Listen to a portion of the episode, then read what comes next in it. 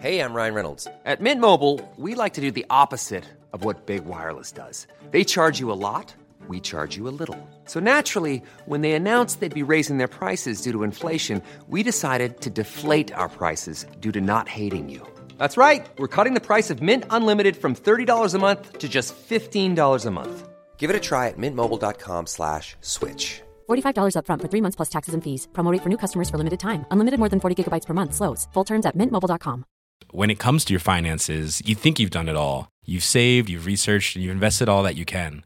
Now it's time to take those investments to the next level by using the brand behind every great investor, Yahoo Finance. As America's number one finance destination, Yahoo Finance has everything you need, whether you're a seasoned trader or just dipping your toes into the market.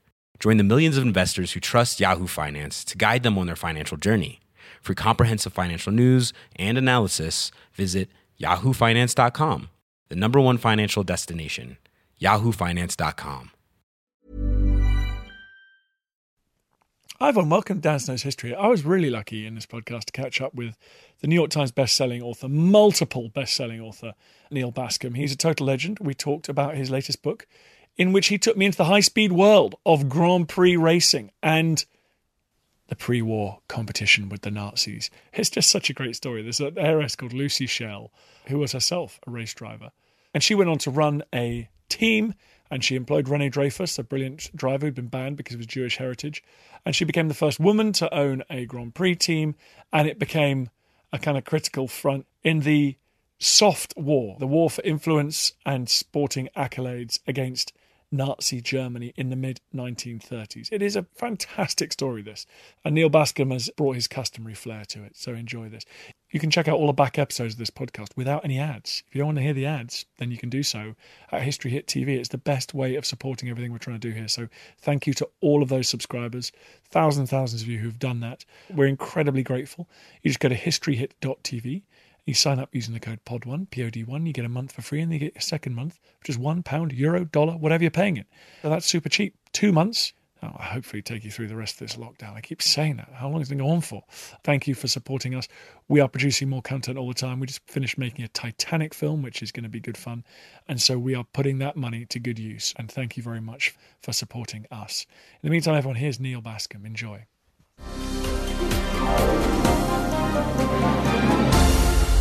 Neil, thank you very much for coming on the show. How are you doing over there? Wonderful. Thanks for having me. Tell me about Lucy Schell. She was born in Paris. Uh, her father was an American industrialist. She could have lived this easy life in cushion and comfort, but she decided she was just an absolute dynamo. So during World War One, she was actually a nurse working in the Paris hospitals, tending to uh, soldiers. And then she ended up marrying an American diplomat son named Laurie Schell. And he was an avid motorsport fan, and he got Lucy involved in that. And she just became one of the top early speed queens. She was tough as nails. She would drive often with broken arms and broken legs. She became one of the top Monte Carlo drivers in the 1930s. And then, when her sort of racing career came to almost an end, she decided to launch a Grand Prix team to take on the German Silver Arrows right at the cusp of World War II.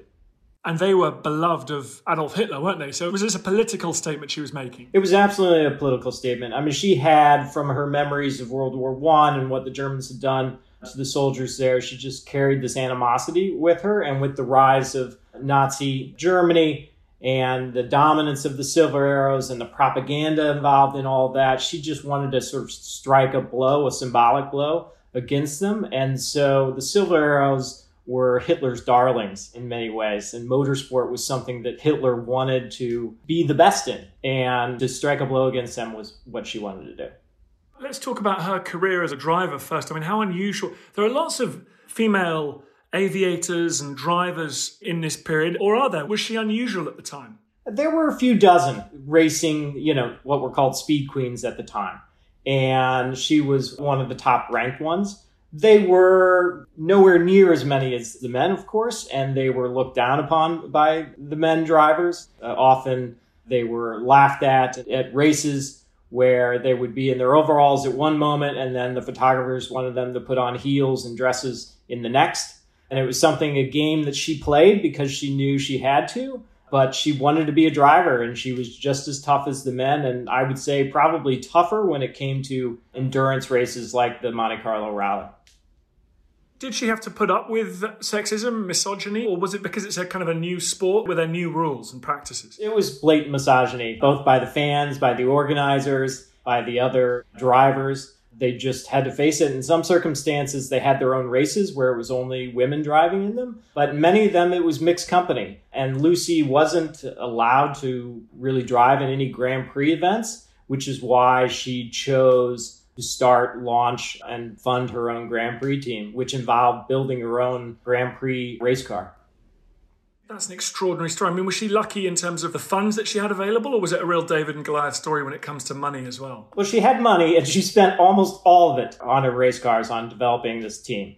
And she chose, as the automobile manufacturer, this French maker called Delahaye, which was largely a defunct, almost bankrupt French automobile company. They were better known for building trucks. Critics would say that their cars were best driven on funeral processions that's just, they were clunky, they were boxy, they weren't very good to look at. But they had a very good young engineer named Jean Francois, and he had never built a Grand Prix car, but Lucy gave him all the funds that he needed. And over the course of roughly 18 months, he built this very nimble V12 engine race car called the Delahaye 145.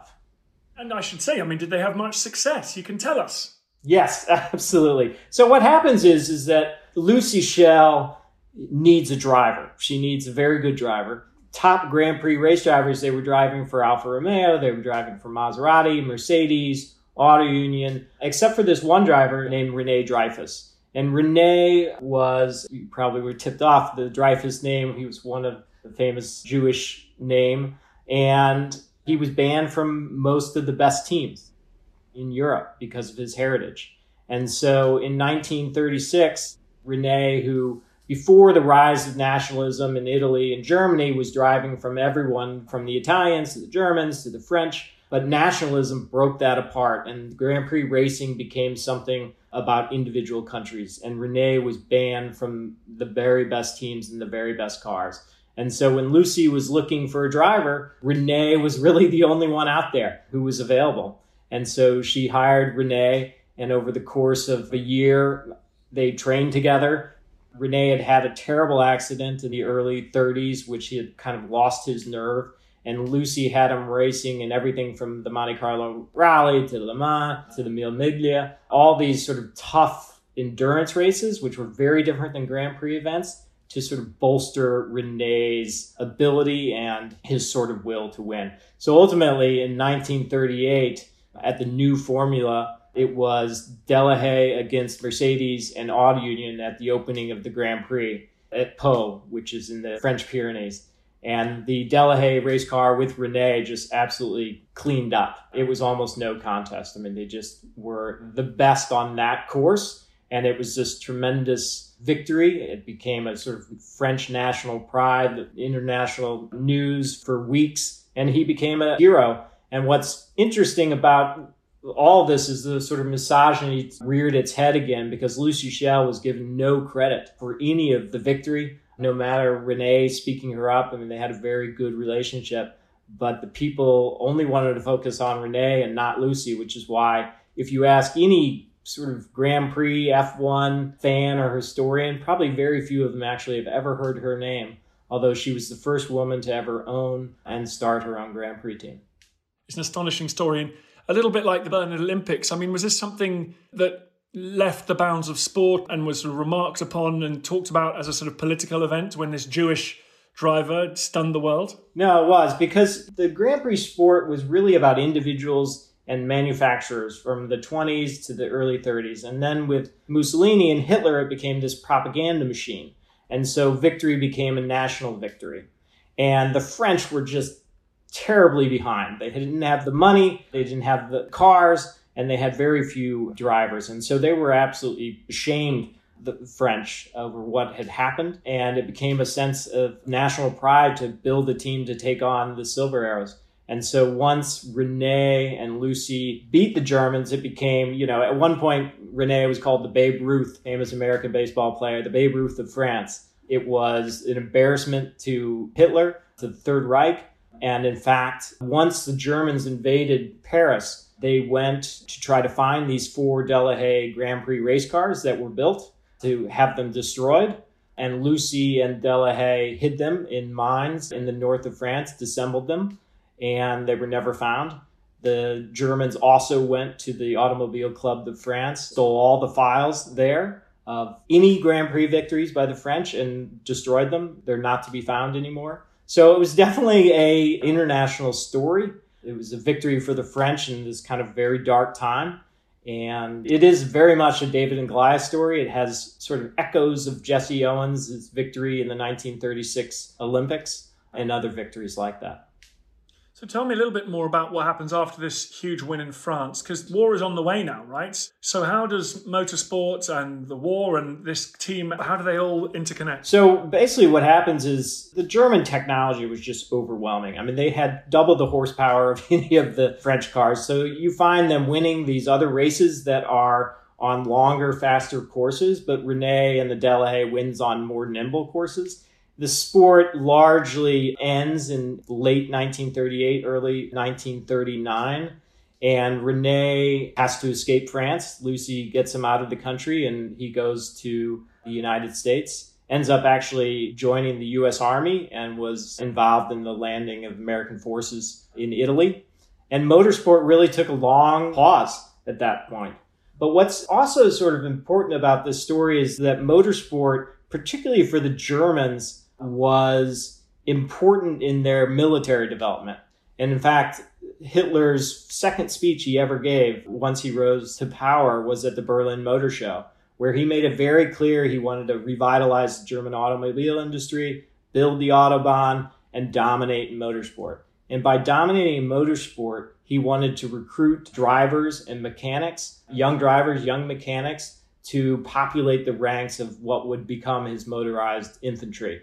So he started the National Socialist Motor Corps, the NSKK, which was very much involved and sort of critical to the Blitzkrieg.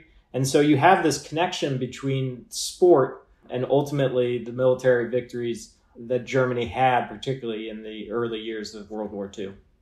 Does this remarkable woman go back to motorsport at the end of the war?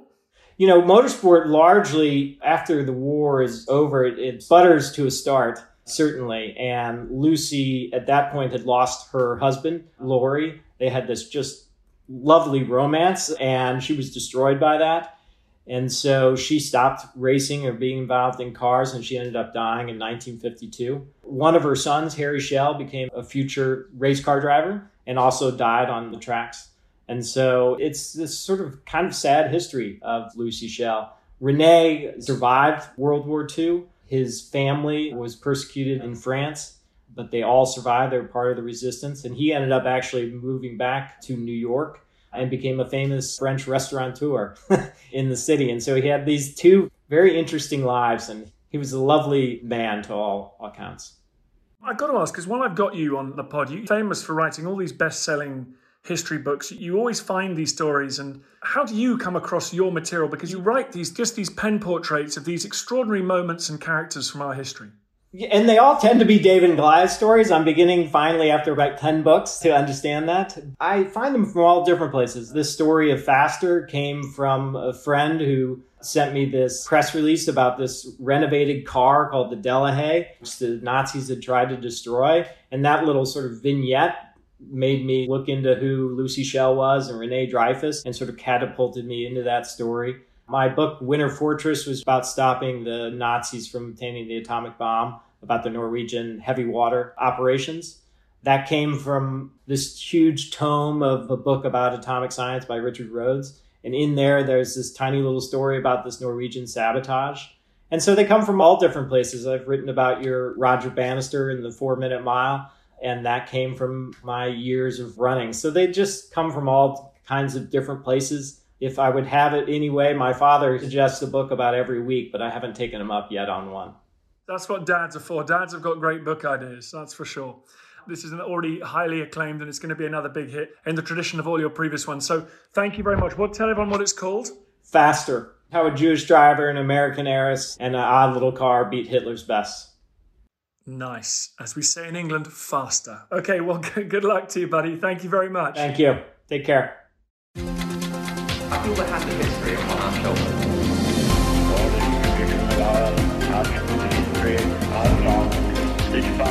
Hope you enjoyed the podcast. Just before you go, bit of a favor to ask. I totally understand if you don't want to become a subscriber or pay me any cash money. Makes sense. But if you could just do me a favor, it's for free.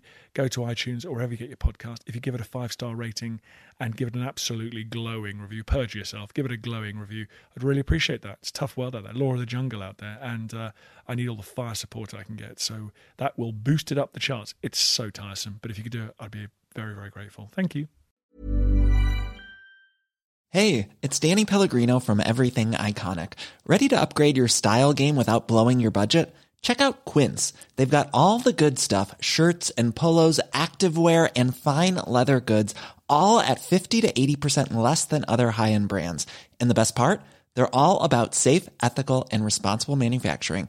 Get that luxury vibe without the luxury price tag. Hit up quince.com slash upgrade for free shipping and 365 day returns on your next order. That's quince.com slash upgrade. When it comes to your finances, you think you've done it all. You've saved, you've researched, and you've invested all that you can. Now it's time to take those investments to the next level by using the brand behind every great investor, Yahoo Finance. As America's number one finance destination, Yahoo Finance has everything you need, whether you're a seasoned trader or just dipping your toes into the market. Join the millions of investors who trust Yahoo Finance to guide them on their financial journey. For comprehensive financial news and analysis, visit yahoofinance.com, the number one financial destination, yahoofinance.com. Thank you for listening to this episode of Dan Snow's History Hit. Please follow this show wherever you get your podcasts. It really helps us, and you'll be doing us a big favor. Don't forget, you can also listen to all of these podcasts ad free and watch hundreds of TV documentaries when you subscribe at historyhit.com slash subscribe. As a special gift, you can also get your first three months for just £1 a month when you use code Dan Snow at checkout.